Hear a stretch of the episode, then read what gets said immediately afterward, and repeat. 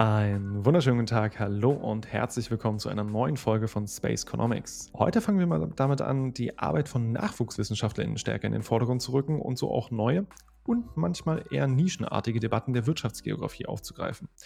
Den Anfang machen wir heute mit Sinje Grenzdörfer von der Universität Kiel und dem Thema der Wechselwirkungen zwischen Arbeit und Wirtschaft.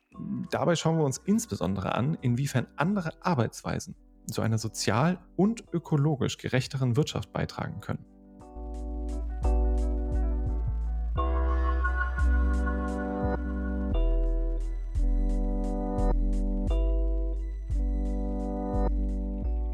Aufgrund von Krankheiten und anderen Unebenheiten haben wir Ewigkeiten gebraucht, die Folge aufzunehmen.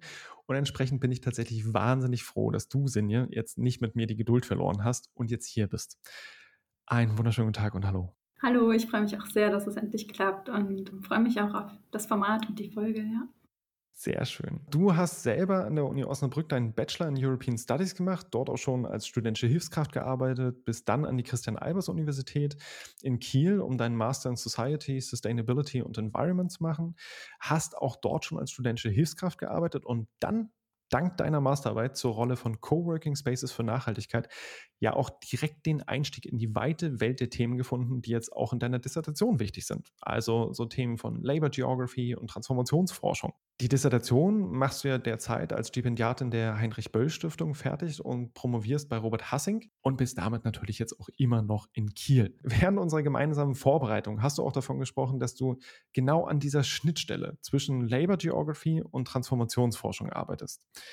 Und vielleicht für diejenigen, die jetzt gegebenenfalls noch nicht bis zum Hals, so wie wir, in den einzelnen Subdisziplinen der Wirtschaftsgeo drinstecken, vielleicht kannst du uns so einen kurzen Überblick geben. Was ist Labor Geography und was lässt sich unter Transformationsforschung verstehen? Ja, das mache ich sehr, sehr gerne. Vielleicht noch vorab, das klingt irgendwie nach einem sehr geradlinigen Lebenslauf und ich finde, da merkt man schon am Anfang auch, wie sehr sich dann irgendwie so ein beruflicher Werdegang zu irgendwie auch anderen Sphären im Leben ähm, ja, vermischt, weil mich mhm. auch meine Arbeit auch durch ganz viele andere Aktivitäten, die ich neben diesem klassischen Werdegang ja mache und ausübe, ähm, sehr, sehr prägt in meiner Forschung. Und da können mhm. wir vielleicht auch später nochmal dran anknüpfen. Genau, aber jetzt erstmal zu den beiden Forschungsfeldern, die ich da miteinander verbinde.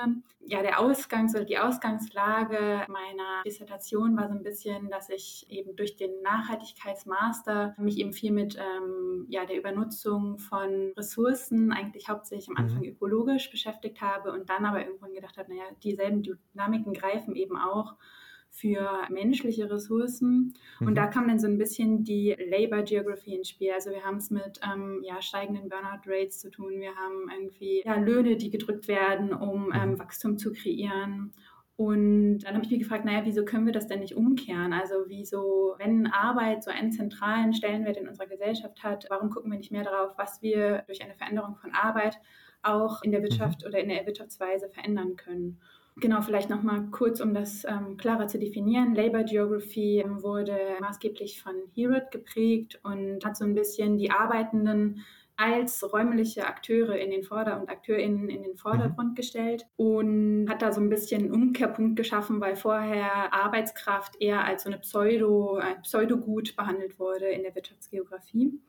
Mhm. Und zur Transformationsforschung, wo ich mich da verorte und das ist eben auch ein breites Spektrum und nicht so klar also da verschwimmen die Grenzen auch zwischen verschiedenen Bereichen, aber ich beschäftige mich sehr viel mit der Forschung, die eben einen strukturellen Wandel als notwendig ähm, erachtet, um sozial-ökologisch gerechter zu wirtschaften. Und das sind dann ich fasse das unter, also ich fasse das als Transformationsforschung zusammen, aber da sind dann so Diskurse präsent wie eben ähm, Diverse Economy, Commons-Bewegung, Post-Growth, also Postwachstumsdebatten mhm. und aber auch feministische Theorie und äh, feministische Wirtschaftstheorie. Mhm. Du hattest jetzt angesprochen, also Labor Geography dreht auch so ein bisschen dieses Thema Arbeit um. Kannst du darauf vielleicht nochmal kurz näher eingehen? Also was ist der, der Unterschied in der Labor Geography zur, ich sage jetzt mal in Anführungsstrichen, typischen Wirtschaftsgeo? Mhm. Genau, Arbeitskraft wird, wird und wurde klassischerweise erstmal als eine Art von Gut oder auch als ein Markt, ein mhm. Arbeitsmarkt mhm. eben verstanden. Und da war es weniger wichtig, was da für Menschen hinterstecken, sondern eher ähm, quasi, wie funktionieren da quasi die Flüsse von Arbeitskraft, also eher als Ware, mhm. wohin wandern Leute ab, um auch Talente oder auch die, die ähm, ja, die Kraft selbst irgendwo hinzubringen, mhm. wo sie effizient wirken kann. Und Hero hat halt gesagt, naja, gut, das sind halt Menschen, die auch eine Selbstwirksamkeit haben, eine Agency, die mhm. können als Einzelpersonen, aber auch als Gruppe eine Wirkung haben auf die Strukturen und die können auch Raum mitprägen und sind natürlich auch immer eingebettet mhm. in Strukturen, dadurch auch eingeschränkt, aber sie sind grundsätzlich handlungswirksame Wesen. So. Mhm. mhm. Und das mhm. prägt auch Wirtschaft. Ja, genau. ja, und halt nicht nur dann irgendwie, so wie es ja auch im Englischen, ne, Human Resources, genau. so ne, als als, Management der, der ArbeiterInnen mhm. so richtig als Abteilung ja in den Unternehmen vorhanden ist, dann halt nicht nur zu sagen, so ja, das sind halt Resources, sondern das sind halt Personen mhm. mit entsprechender Möglichkeit auch zu handeln. Genau. Und natürlich, wenn, wenn sie halt, wenn sie handeln und wirken können, und da sehen wir dann jetzt auch schon so die ersten Zusammenhänge, dann können sie natürlich auch in bestimmter Art und Weise transformativ handeln und wirken. Aber falls ihr da draußen jetzt zu den Themen so zu Labor Geography im, im klassischen Fall, sage ich jetzt mal, noch ein bisschen mehr erfahren wollt, empfehle ich auch die Folge über die Arbeitskreise, in der Tatjana Lopez auch so ein bisschen mehr noch dazu berichtet. Aber zurück zu dir und deiner Forschung. Ich erinnere mich noch daran, wie wir vor fast drei Jahren, ist es jetzt her, krass, äh, vor fast drei Jahren vom Arbeitskreis Industriegeografie kamen und im Zug nochmal vertieft über dein Thema gesprochen haben. Und da dachte ich halt auch so, ja, die Organisation, unsere Arbeitsweise ändern, um die Wirtschaft zu ändern. Klingt halt irgendwie auch erstmal logisch. Also gerade mit diesem Hintergrund aus der Labor Geography und der, der Agency von den, von den Arbeitenden. Wenn man aber dann weiter darüber nachdenkt, fallen einem ja gegebenenfalls dann doch irgendwie tausend Gründe ein, die gegebenenfalls dagegen sprechen, dass es funktioniert. Also allen voran halt genau dieses Thema Agency. Also inwiefern Akteure tatsächlich frei sind zu handeln und von sich aus handeln können. Denn wenn wir von Handeln und auch von Wirken durch die eigene Arbeit reden, dann ist ja die Möglichkeit schon auch irgendwie immer davon abhängig, äh, ob ich zum Beispiel selbstständig oder angestellt bin, oder? Hm, ja, auf jeden Fall. Das ist auf jeden Fall ein Punkt. Und da spielt eben auch die Einbettung in die gegebenen Strukturen und diesen konventioneller Weise sind es eben meistens Angestelltenverhältnisse, die mhm. wir halt haben. Und da entstehen natürlich irgendwie dann Grenzen in der Handlungswirksamkeit. Und aber auch, ähm, das finde ich auch einen ganz wichtigen Aspekt, durch verschiedene sozial-kulturelle Hintergründe. Das heißt, äh, selbst wenn man quasi alle Freiheiten der Welt hatte, kann es ja immer noch sein, dass man quasi durch verschiedene soziale und kulturelle mhm. Hintergründe sich dieser Handlungswirksamkeit vielleicht gar nicht so bewusst ist oder ähm, irgendwie einem Ressourcen fehlen, mhm. um das irgendwie so umzusetzen, wie man das gerne hätte. Oder man hat unterschiedliche ähm, eben auch ähm, finanzielle Belastungen oder Verantwortung, Verpflichtungen, die es eben erschweren, ja, so frei wirksam zu sein, wie man gerne würde. Und ich möchte da auch nochmal betonen, dass nicht alle Angestelltenverhältnisse grundsätzlich per se schlecht sind. Also es kann jetzt auch sein, mhm. man hat irgendwie ein Unternehmen und ähm, der, die Geschäftsführung gibt sehr, sehr viel Freiraum. Allerdings setze ich halt mhm. da an, wo ich einen maximalen Handlungsspielraum wahrnehme. Und das heißt für mich dann eben auch, mhm. dass mit diesen Grenzen, die natürlicherweise durch ein Angestelltenverhältnis entstehen, dass ich da auch ein bisschen dahin schauen möchte, wo das aufgebrochen wird oder wie das verändert werden kann. Das heißt, du, du schaust dir dann tatsächlich ja an, wenn du davon sprichst, dass dieses Verhältnis aufgebrochen wird, inwiefern und wie weit die, die Kompetenzen dann ja zum Teil auch, auch reichen. Und da gibt es dann natürlich auch Sinn, dass du dir halt einerseits irgendwie die ArbeitnehmerInnen anschaust, andererseits natürlich aber auch die Unternehmen selbst.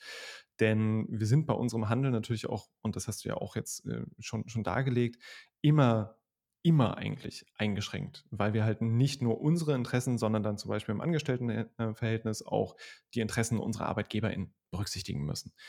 Und die Unternehmen, die du dir anschaust, werden ja von den ArbeiterInnen selbst geführt. Und im Englischen sprichst du da dann halt von den, von Worker-led Companies oder dann halt im Deutschen, also von den transformativ arbeitenden Unternehmen, mhm. den, den TAUs. Die Frage, die sich für mich an der Stelle stellt, ist, was macht denn ein Unternehmen zu einem transformativ arbeitenden mhm. Unternehmen? Und kannst du uns da vielleicht auch ein paar Beispiele nennen? Ja, also was für mich Entscheidungskriterien für meine Umfrage im letzten Jahr waren, mhm. war einmal, dass quasi Entscheidungen, also Kernentscheidungen des Unternehmens demokratisch und mit allen, die dort arbeiten, gemeinsam getroffen werden Und das mhm. Zweite, und das ist eher eine idealtypische Form, ist, dass auch kollektive finanzielle Anteilschaft am Unternehmen besteht. Und okay. da habe ich dann sehr schnell in der Praxis gemerkt, also das war mein theoretische Vorkriterien, ähm, äh, die ich mir vorher überlegt mhm. habe und habe dann in der Praxis gemerkt, naja, das ist selten der Fall, dass es so eins zu eins zusammenfällt, also besonders, also in Deutschland hier zumindest, mhm. in anderen Ländern ist das anders. Und bin dann dann quasi so ein bisschen, habe das ein bisschen aufgeweicht und habe gesagt, okay, na gut, es ist auf jeden Fall wichtig, dass Entscheidungen, also Kernentscheidungen gemeinsam getroffen werden müssen als Kriterium und das andere, dass dann eine, mhm. ein Wunsch besteht, das dahin zu entwickeln. Was das dann transformativ macht und das ist für mich auch einfach meine Forschungsfrage, ist, wenn was passiert, wenn oder wie nutzen die Arbeitenden, die nun ja wirklich Einfluss auf die Kernentscheidungen, auf die Produktion in ihrem Unternehmen haben, diesen Handlungsspielraum mhm. und inwiefern ist der ausgerichtet nach Prinzipien der sozialökologischen Transformation und deckt sich quasi mit ja, Prinzipien und Werten, die in dieser Forschung, in der Transformationsforschung als wichtig erachtet werden, um eben eine sozial, mhm. also mehr sozialökologische Gerechtigkeit in der Wirtschaft zu erreichen. Okay. Genau, und Beispiele, ähm, also können wir vielleicht auch später noch ähm, drauf zurückkommen, mhm. aber es ist auf jeden Fall sichtbar, dass es in ganz, ganz vielen Branchen möglich ist. Spannend. Und was, was könnte ich mir dann darunter vorstellen? Also, was für ein, wenn du mal so ein mhm. idealtypisches Tau quasi beschreibst, Vielleicht auch aus, mhm. aus, deiner eigenen Forschung, irgendwas, was dir bekannt ist. Wie, wie sieht das dann aus und was machen die? Genau, ähm, das kann sehr, sehr vielfältig aussehen. Was ein ganz spannendes Feld ist, sind zum Beispiel Handwerksbetriebe, wo ja auch eine Nähe zu irgendwie Familienunternehmen, wie es ja hier auch schon mal im Podcast mhm. war, da ist mhm. und wo dann Leute sich eben, also ein, ein Handwerksbetrieb sich gemeinsam nun aus der Belegschaft beschlossen hat, die gemeinsame finanzielle und auch Entscheidungsverantwortung für das Unternehmen zu treffen. Und das kann dann in ganz unterschiedlichen unterschiedlichen Rechtsformen organisiert sein. Also manche sind als mhm. Genossenschaft organisiert, manche sind, haben eine Kombination aus einer GmbH und einem Verein oder einem GM, einer GmbH und einer Stiftung. Und dann unterscheidet es sich auch immer mhm. wieder ganz stark in den Entscheidungsmodellen selbst. Also wie kommen die zu ihren Entscheidungen? Wie werden zum Beispiel Löhne vereinbart oder Arbeitszeiten? Das kann dann auch wieder ganz, ganz unterschiedlich aussehen. Und mhm. was aber auch spannend ist, und das ist dann eher eine ähm, quasi fast eine pragmatische Ausgangspunkt, ist, dass sich ähm, ganz viele Selbstständige auch aus dem, aus, eher aus der Kultur- und Kreativszene beschlossen haben, sie möchten eben nicht weiterhin Solo-Selbstständige sein, sondern sie brauchen irgendwie einen kollektiven Rahmen, um sich gegenseitig zu unterstützen. Und das ist halt auch nochmal eine Variante okay. quasi, mhm. die zu einem ähnlichen Ergebnis mit einem ganz anderen Hintergrund führt. Und quasi so das dritte mhm. Feld sind so sehr, sehr, sehr werteorientierte Unternehmungen, also eher in der Sparte Sozial, äh, Social Enterprises, Sozialunternehmen, die einfach sagen, wir können das nicht mit uns vereinbaren, dass wir mhm. ähm, sehr, sehr mhm. hohe ökologische Werte zum Beispiel haben, aber uns selber eigentlich äh, übernutzen. Ne? Und da müssen wir ja, da brauchen wir eine Demokratie auch in unserem Unternehmen und das geht mhm. gar nicht mhm. anders. Und das sind so vielleicht so drei ja, Felder oder Beispiele, wo, wo man das ganz gut sieht und die aber auch sehr, sehr unterschiedlich aufgestellt sind eben. Spannend. Also vor allem auch der, der Aspekt mit den, mit den Solo-Selbstständigen, die dann halt sagen, so, hey, ähm, wir strugglen irgendwie alle jede für sich und jeder für sich. Lass uns lieber was gemeinsam machen, damit wir halt auch, auch quasi Kräfte bündeln und Ne, gemeinsam vorwärts kommen, ist halt super spannend. Also da würde ich auch die Folge mit äh, Janet Merkel nochmal zu den, zu den Coworking Spaces auch empfehlen. Da, da ist das Thema auch riesengroß. Und das heißt aber für dich geht es ja wirklich dann darum, wie diese Worker-led Unternehmen handeln. Also was quasi dabei rauskommt, wenn mhm. die ArbeiterInnen gemeinsam entscheiden. Und der Hintergrund davon ist ja auch, dass also eigentlich diese Annahme, dass diese Unternehmen dann wahrscheinlich eher transformativ arbeiten als jetzt in Anführungsstrichen normale Unternehmen, oder? Genau, und da hat für mich diese, ähm, das Soziale und Ökologische an einer Transformation ähm, ist da ganz, ganz spannend. Bei der sozialen Komponente für transformatives Arbeiten ergibt sich das ja relativ natürlich. Bei der ökologischen, bei dem ökologischen Einfluss für mehr ökologische Gerechtigkeit wirkt es vielleicht erstmal weniger selbstverständlich, wie die Veränderung von mhm. Arbeit da auch einen positiven Einfluss haben könnte. Was da allerdings auch als Trend mhm. sichtbar ist, ist, dass die meisten der Unternehmen, die ich untersucht habe, eben einen sehr starken lokalen Fokus haben, wodurch die Lieferketten auch kürzer sind und Transportwege zum Beispiel ähm, auch ähm, mhm. ja, kürzer ausfallen oder dadurch einfach auch ein ja, geringer CO2-Ausstoß gegeben ist. Und was da auch mhm. noch mit reinspielt, und da kommen wir dann zu so sozial-kulturellen ähm, Aspekten, ist halt auch das Werteset derjenigen, die dort arbeiten, weil äh, schon ganz oft ein eben Bewusstsein dafür herrscht, dass oder eine, ähm, vielleicht auch eine Kritik mhm. da an der derzeitigen Wirtschaftsweise eben da ist. Und dann äh, viele sagen, ja gut, ähm, wir möchten eben auch durch unser Handeln wirklich gezielt zumindest keinen erhöhten Schaden verursachen und im besten Fall sogar positiv wirken. Und da steckt mhm. ja ganz, ganz mhm. viel und das ist auch immer wieder eindrucksvoll zu sehen. Also in diesen ganzen Unternehmen, die ich da untersucht habe, ist ein sehr, sehr hoher Grad an Reflexion und Bewusstsein über das eigene ähm, Handeln, über die eigene Wirkkraft, über die Produktion. Also da haben sich ja, hat sich eine Gruppe an Menschen sehr, sehr viele Gedanken darüber gemacht, wie sie ähm, ihr Unternehmen gestalten wollen. Und da kann man mhm. quasi in der heutigen Zeit ja fast gar nicht mehr dran vorbeigucken, äh, auch zu überlegen, was für einen ökologischen Einfluss man eben hat. Ne? Absolut. Und auch mega spannend. Also, weil ganz viel von dem, was du auch gerade erzählt hast, äh, finden wir so oder auch zumindest so ähnlich, jetzt vielleicht nicht unbedingt mit dem ökologischen, aber zumindest mit diesen ähm, ich sage jetzt mal in Anführungsstrichen, aus Versehen ökologischen, also mit dieser lokalen Komponente und der regionalen Komponente, zum Beispiel auch bei den Familienunternehmen, äh, die wir auch in der Folge, und das hattest du ja schon angesprochen, mit Lech Sowalla auch besprochen hatten. Dort geht es ja auch darum, dass die Art und Weise, wie Unternehmen arbeiten gestalten und auch an ihr eigenes Wirtschaften rangehen, einfach anders ist, wenn eine Person die das Unternehmen führen, jetzt nicht nur Verantwortung für den Erfolg tragen, sondern zum Beispiel auch haften, wenn was schief geht. Also das ist so dieser, dieser Part von, von der, ja, den EigentümerInnen Unternehmen oder den EigentümerInnen geführten Unternehmen. Und der zweite Part, der jetzt bei einer sozial-ökologischen Transformation ja auch immer wieder anklang, ist so ein bisschen ja auch diese Abkehr der Unternehmen von einer unbedingten Wachstumsorientierung. Also du hattest auch schon angesprochen, Transformationsforschung, da ist es so in diese Post-Growth-Debatten eingebettet. Und da haben wir dann wiederum ja auch Ähnlichkeiten zur lokalen Ökonomie, in der es ja auch eher darum geht, dass es, dass jetzt Subsistenzwirtschaft betrieben wird, also wo der Anspruch der Unternehmer eher ist, sich und die eigene Familie jetzt irgendwie zu unterhalten, aber eben auch nicht unbedingt mehr. Das heißt, es ist also alles in einem wirklich nicht nur Labor Geography und Transformationsforschung, sondern auch da drin ein ziemlich weites Feld, was du, was du da bearbeitest. Und das klang vorhin schon mal so an, um dich dem Feld zu nähern, hast du ja im letzten Jahr auch eine Online-Befragung durchgeführt. Da würde mich jetzt einfach mal interessieren, wen hast du da wozu befragt? Mhm. Ähm, genau, ich habe letztes Jahr im Zeitraum Januar bis März so 319 Unternehmungen dazu eingeladen, eben an der Umfrage teilzunehmen. Mhm. Und wie gesagt, die Kriterien waren eben einmal, dass Einfluss, also Entscheidungseinfluss auf Kernentscheidungen des Unternehmens da ist und eben idealerweise auch finanzielle Anteilschaft. Und das musste ich dann mhm. eben ein bisschen anpassen. Ähm, genau, es waren dann am Ende 158 Fragebögen, mhm. die ich verwenden konnte. Und das ist eben auch die Grundlage ähm, der Ergebnisse, die ich dann hatte. Und was da, also spätestens jetzt wird es auch geografisch, weil wir sind ja in. das war es die ganze Zeit schon. ähm, genau, und ich habe mich aber ja auch gezielt dafür entschieden, äh, die Umfrage in Deutschland zu machen.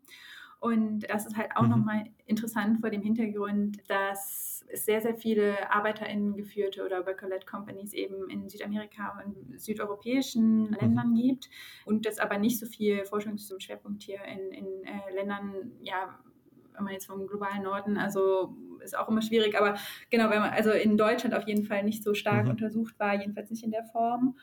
Und in südeuropäischen Ländern und in südamerikanischen Ländern war es oder ist es, wird es oft so gerahmt, dass es auch eine Reaktion auf eine Krisensituation war, also eine finanzielle Krisensituation, dass da einfach ganz viele Unternehmen mhm. bankrott gegangen sind, eben 2008 vor allen Dingen, und äh, die Leute sich irgendwie zusammengeschlossen haben, damit sie überhaupt ihre eigene äh, Existenz weiterhin sichern konnten. Und dann habe ich mich halt gefragt, naja gut, mhm. den Fall haben wir jetzt so akut nicht, also Covid ist auch hier akut, aber die Unternehmen, die ich untersucht habe, sind halt davor gegründet worden.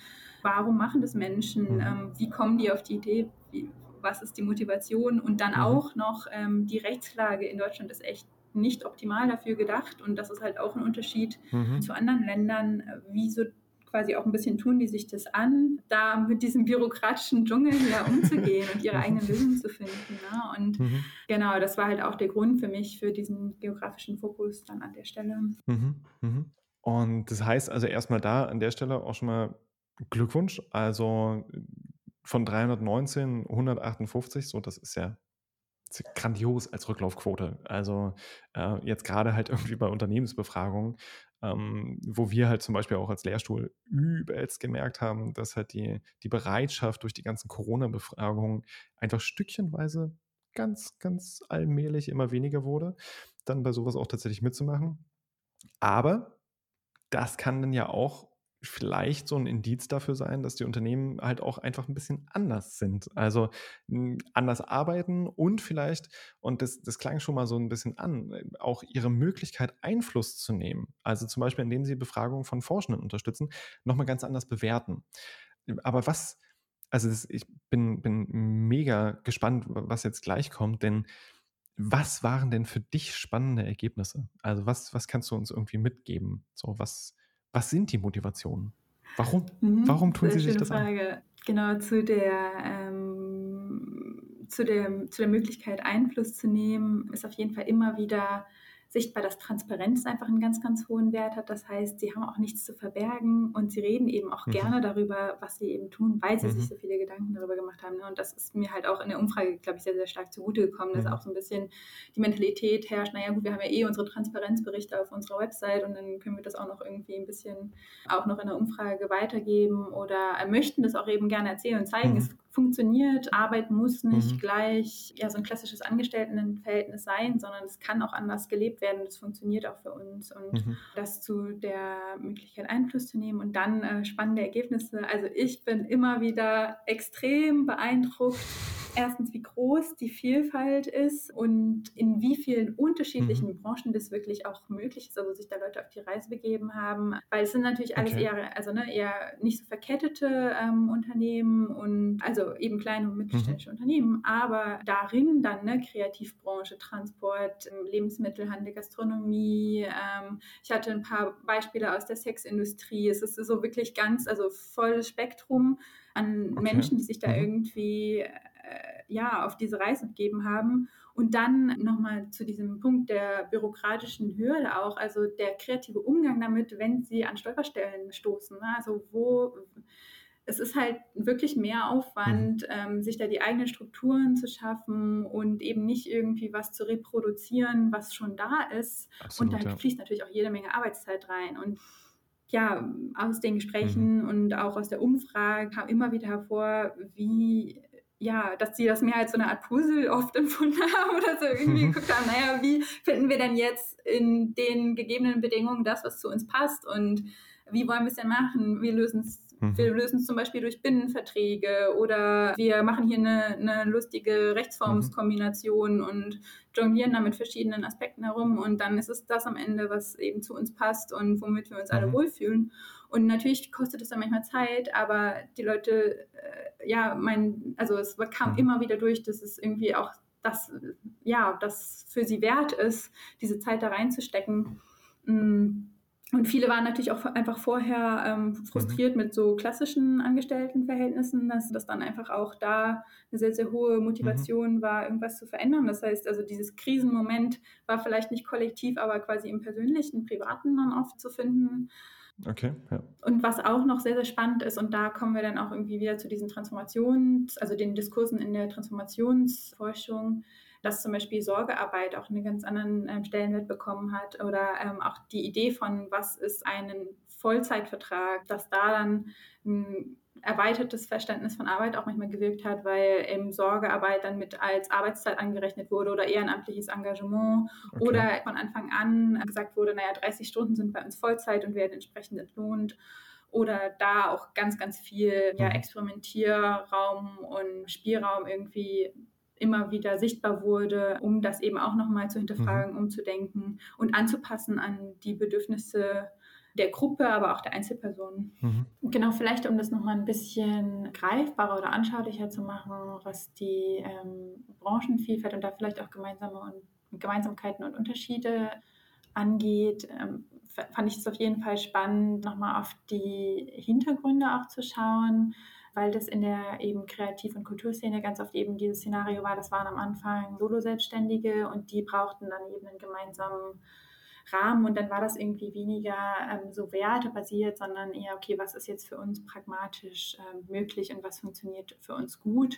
Und dann kam darüber ganz oft mhm. so ein Reflektieren und ein Bewusstsein und dann hat das so einen Prozess in Gang gesetzt, dass dann eben auch andere Fragen auf einmal ähm, aufgeworfen wurde, wurden.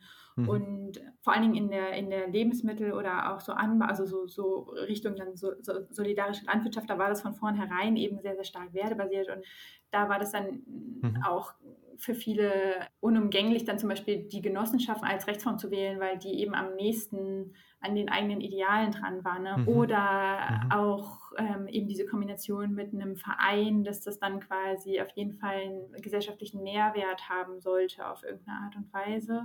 Mhm. Und dann war das quasi die Grundvoraussetzung und dann musste eben geschaut werden, wie das pragmatisch umsetzbar ist. So. Und das noch und vielleicht auch zu dieser mhm. Handwerksbranche oder dann eher vielleicht auch Nähe zu Familienunternehmen fand ich da auch ähm, ganz, ganz spannend, mhm. dass es auch mhm.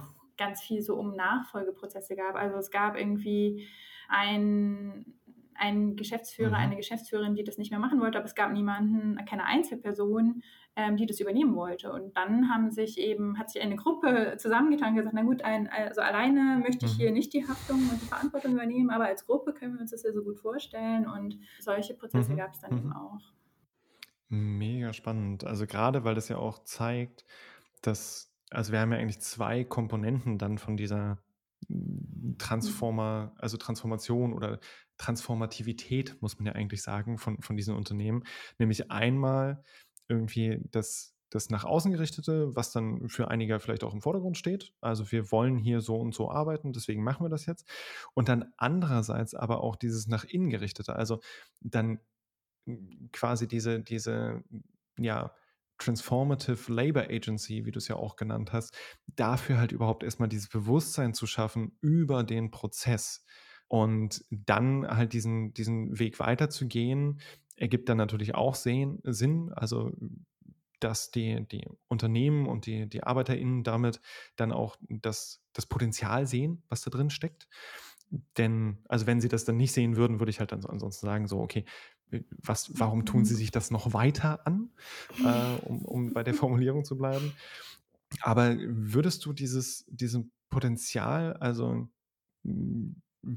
oder wie würdest du sagen, wie hoch und wie viel Potenzial steckt da drin, um jetzt Wirtschaft und Gesellschaft tatsächlich sozial, ökologisch gerechter zu gestalten?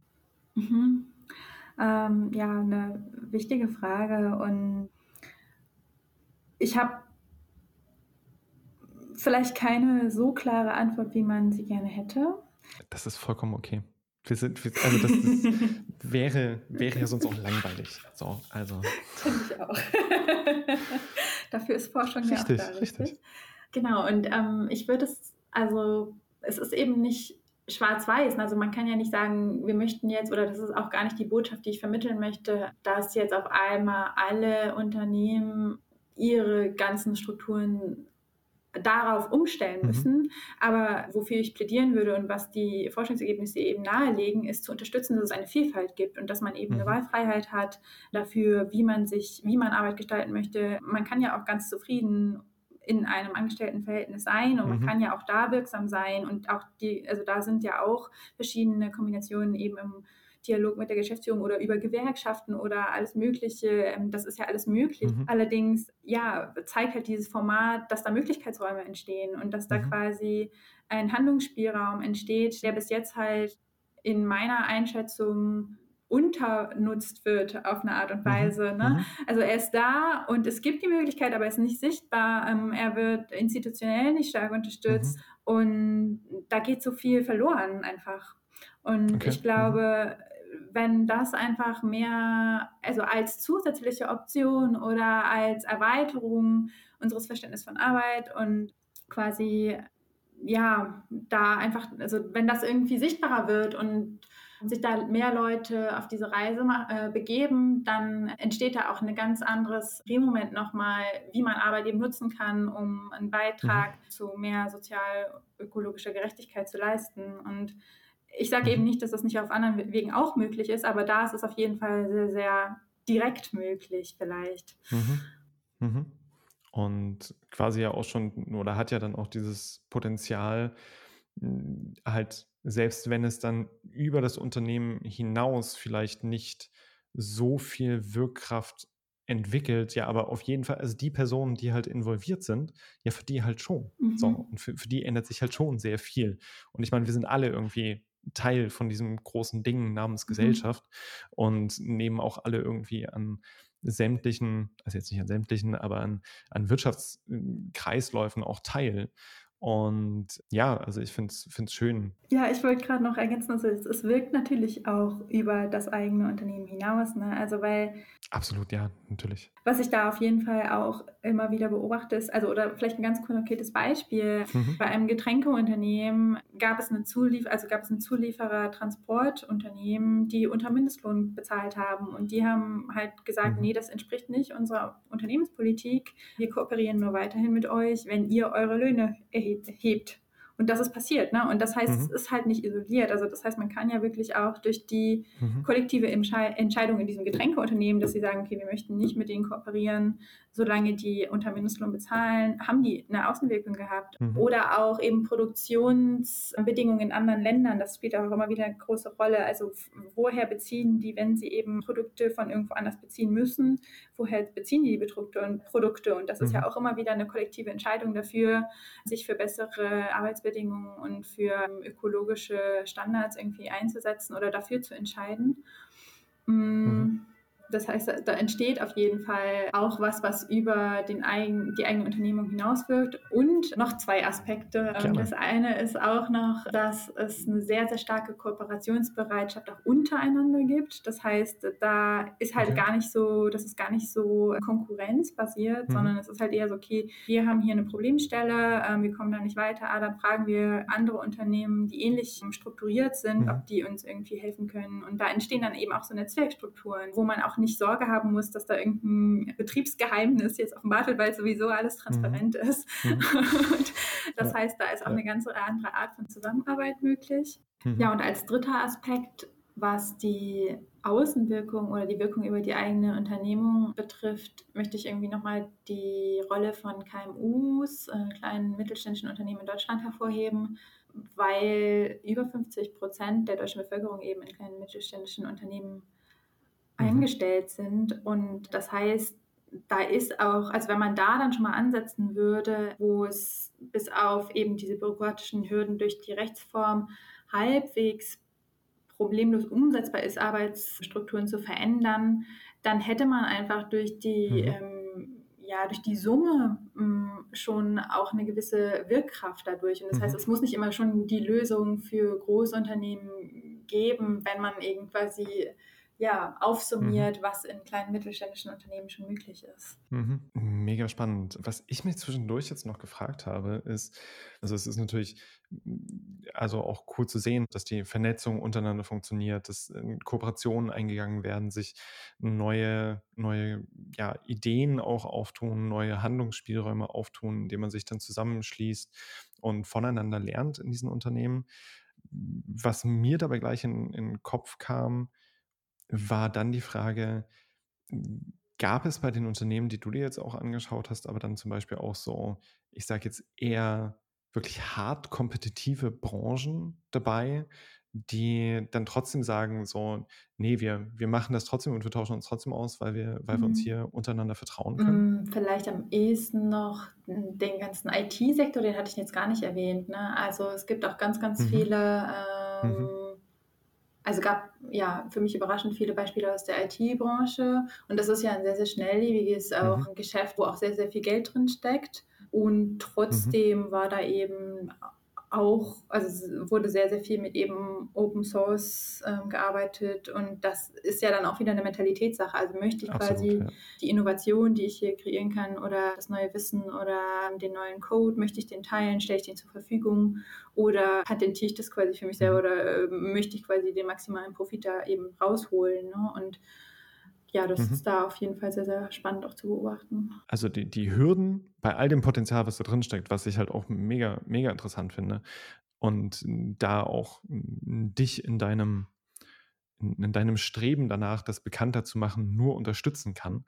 Aber du, du sprachst jetzt äh, vor allem bürokratische Hürden an, ähm, was so die Rechtsformen angeht, dann die Schwierigkeiten, Personen oder UnternehmerInnen wissen gar nicht, dass es quasi, also es fehlt einfach das Wissen darüber, dass es eine, eine Möglichkeit ist in dieser vielfältigen äh, Debatte, wie, wie führe ich ein Unternehmen?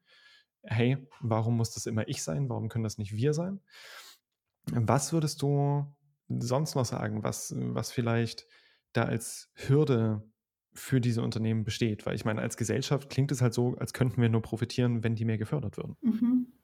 Was auf jeden Fall auch sichtbar ist und das liegt eben auch an der Einbettung in die gegebenen Strukturen, ist eben diese ständige, dieses ständige Austarieren oder dieses Kompromisse finden zwischen marktfähig bleiben und ex, also exist, weiterhin existieren mhm. und aber eben auch den eigenen Werten gerecht werden. Ne? Und das, da finden auch wieder alle Unternehmen mhm. ihren, eigenen, ähm, ihren eigenen Kompromiss. Manche sagen, gut, da müssen wir doch ein bisschen Abstriche machen bei den ökologischen Standards mhm. und dafür sind unsere Gehälter eben besser oder naja gut, wir kommen auch mit weniger klar, weil wir so viel auf äh, Kooperation eben bauen können und gleichen das irgendwie anders aus und sind zufrieden mit einem Gehalt, das vielleicht nicht so exorbitant ist, wie man es in der äh, konventionellen Wirtschaft hätte. Mhm. Ja, das ist halt auf jeden Fall Fall immer wieder was, was auftritt. Ne? Und dann eben auch, mhm. weil die meisten Leute sehr, sehr begeistert auch davon sind, ne? dann die Gefahr, ähm, mhm. dass sie einfach sehr, sehr viel Energie da eben selber reinstecken. Ne? Und, aber da auch mhm. ähm, mhm. der Anspruch ist ja auch, ich will eigentlich nur 30 Stunden die Woche arbeiten. Ne? Und wenn man da dann irgendwie das nochmal vergleicht zu mhm. quasi klassischen Arbeitsverhältnissen, wo irgendwie 60 bis 80 Stunden mhm. Wochen als normal ähm, teilweise, also mhm. nicht, nicht überall, aber teilweise als normal gerahmt werden, ärgern die sich dann schon, Klar. wenn jetzt sagen, oh gut, jetzt habe ich diese Woche so viel gearbeitet, das waren mal 40 Stunden und das ist quasi aber, also da ist ja auch die Relation dann teilweise eine andere oder der Anspruch. Mhm.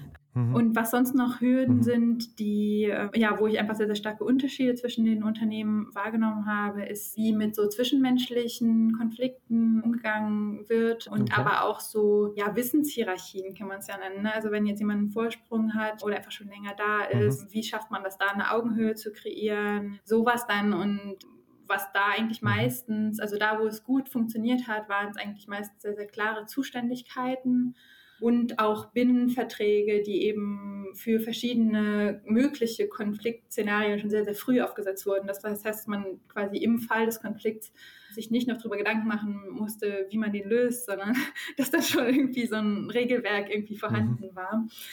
Genau, mhm. das sind auch so interne Schwierigkeiten, mhm. die, mhm. Ja, die dann da mir begegnet sind. Aber gäbe es dann aus deiner Perspektive da eine Möglichkeit, das irgendwie auch öffentlich zu fördern?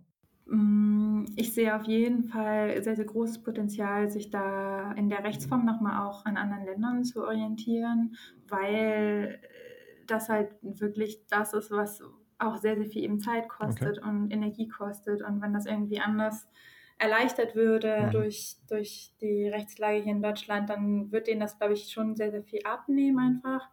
Und da gibt es ja schon so Bestrebungen, die irgendwie eher das Eigentum adressieren mit dieser Purpose-Stiftung, aber da wird eben noch nicht, äh, und das fehlt mir da auch so ein bisschen, quasi das Demokratische im mhm. Inneren, sondern es mhm, geht eher genau, nach die, äh, ja. zur Eigentümerschaft oder zum Schutz gegenüber externen InvestorInnen. Mhm.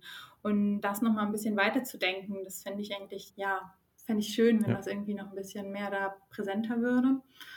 Und dann, das hat eher dann mehr so ein, ähm, fast so einen Bildungscharakter oder so, dass man irgendwie halt zeigt oder das eben einfach sichtbarer macht, dass Arbeit vielfältig ist, dass Arbeit unterschiedlich ausgelebt werden kann und dass eben auch für Leute, die gerade in den Beruf einsteigen oder mit ihrer Ausbildung fertig sind, dazu sagen, hey, dieses, diese Labor Agency, mhm. also dieses du kannst durch deine Arbeit wirksam sein und du kannst dich dafür entscheiden, Raum zu gestalten, Arbeitsstrukturen mitzugestalten. Natürlich bist du auch immer eingeschränkt durch, durch die gegebenen Strukturen, aber du kannst dir möglich, besonders mit anderen zusammen, du kannst dir Möglichkeitsräume schaffen. Ne? Und das kann man natürlich dann auch wieder mhm. ähm, fördern, dass sowas passiert. Und ich meine, das versuche ich auch selber durch meine Forschung oder durch mhm. ja, Nebentätigkeiten meiner Forschung immer wieder nach außen zu bringen. So.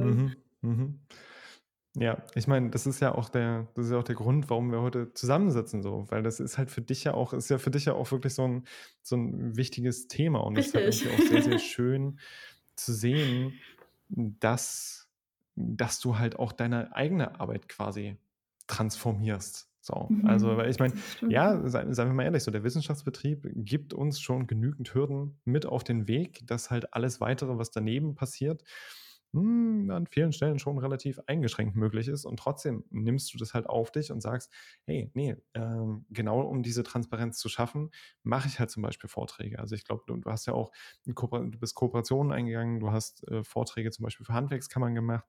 Und ja, also kann ich halt an der Stelle auch nur, nur vollends unterstützen. Mhm. Und das heißt, wir haben jetzt auch schon mal so mitbekommen, wie sich das quasi fördern lässt, woran es aber auch mangelt für diese Unternehmen.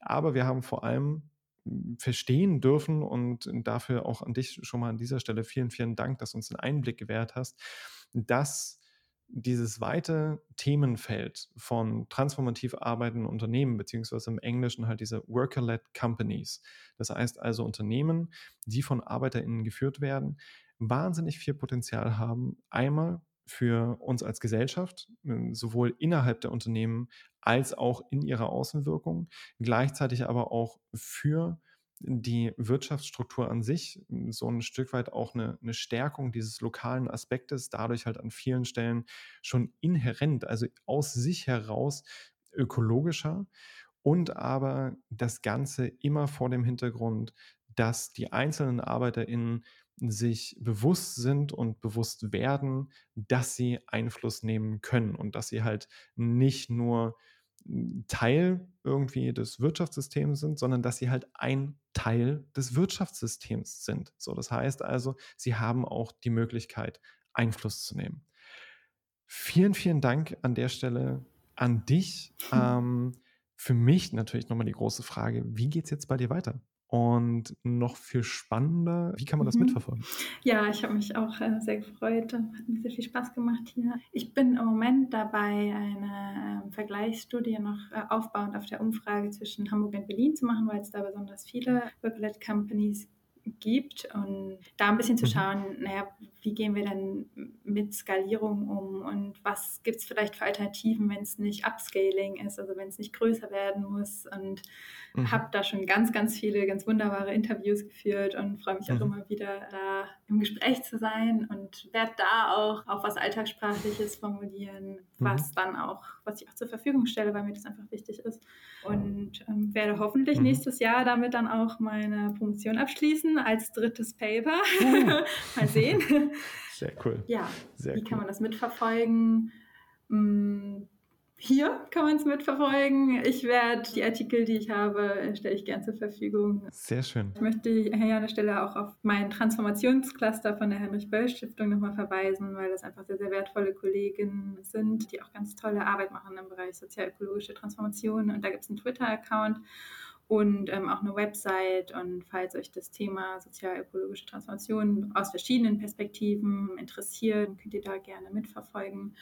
Und ja, wir haben auch einen kleinen gemeinsamen Forumsbeitrag, der jetzt demnächst Open Access bei der Gaia erscheinen wird, wo wir das Thema Eigentum aus verschiedenen Perspektiven ein bisschen diskutiert haben und ja, das ist bestimmt auch ganz spannend. Verlinken wir dann natürlich auch alles nochmal auf mehrblogs.uni-jena.de. Und ansonsten Sinje Grenzdörfer an der Uni Kiel einfach auch mal schauen, was sie, was sie sonst noch macht. Lässt sich ja auch dank der Weiten des Internets äh, quasi herausfinden. Und es ist halt mega spannend und das ist mega cool zu sehen. An der Stelle, Sinje, vielen, vielen Dank für deinen Einblick. Vielen Dank, dass du da warst. Ja, danke. Und an alle da draußen, wenn ihr nicht nur Sinjes Arbeit, sondern auch unsere weiter mitverfolgen wollt, dann folgt uns einfach auf Instagram oder Twitter unter vigio-jena. Schaut immer mal auf mehrblogs.uni-jena.de vorbei, wo wir die Space Economics folgen, genauso wie diese hier mit weiteren Ressourcen natürlich zur Verfügung stellen. Und ansonsten euch da draußen noch einen wunderschönen Tag und bis zum nächsten Mal. Ahoi. Ciao, ciao. Tschüss.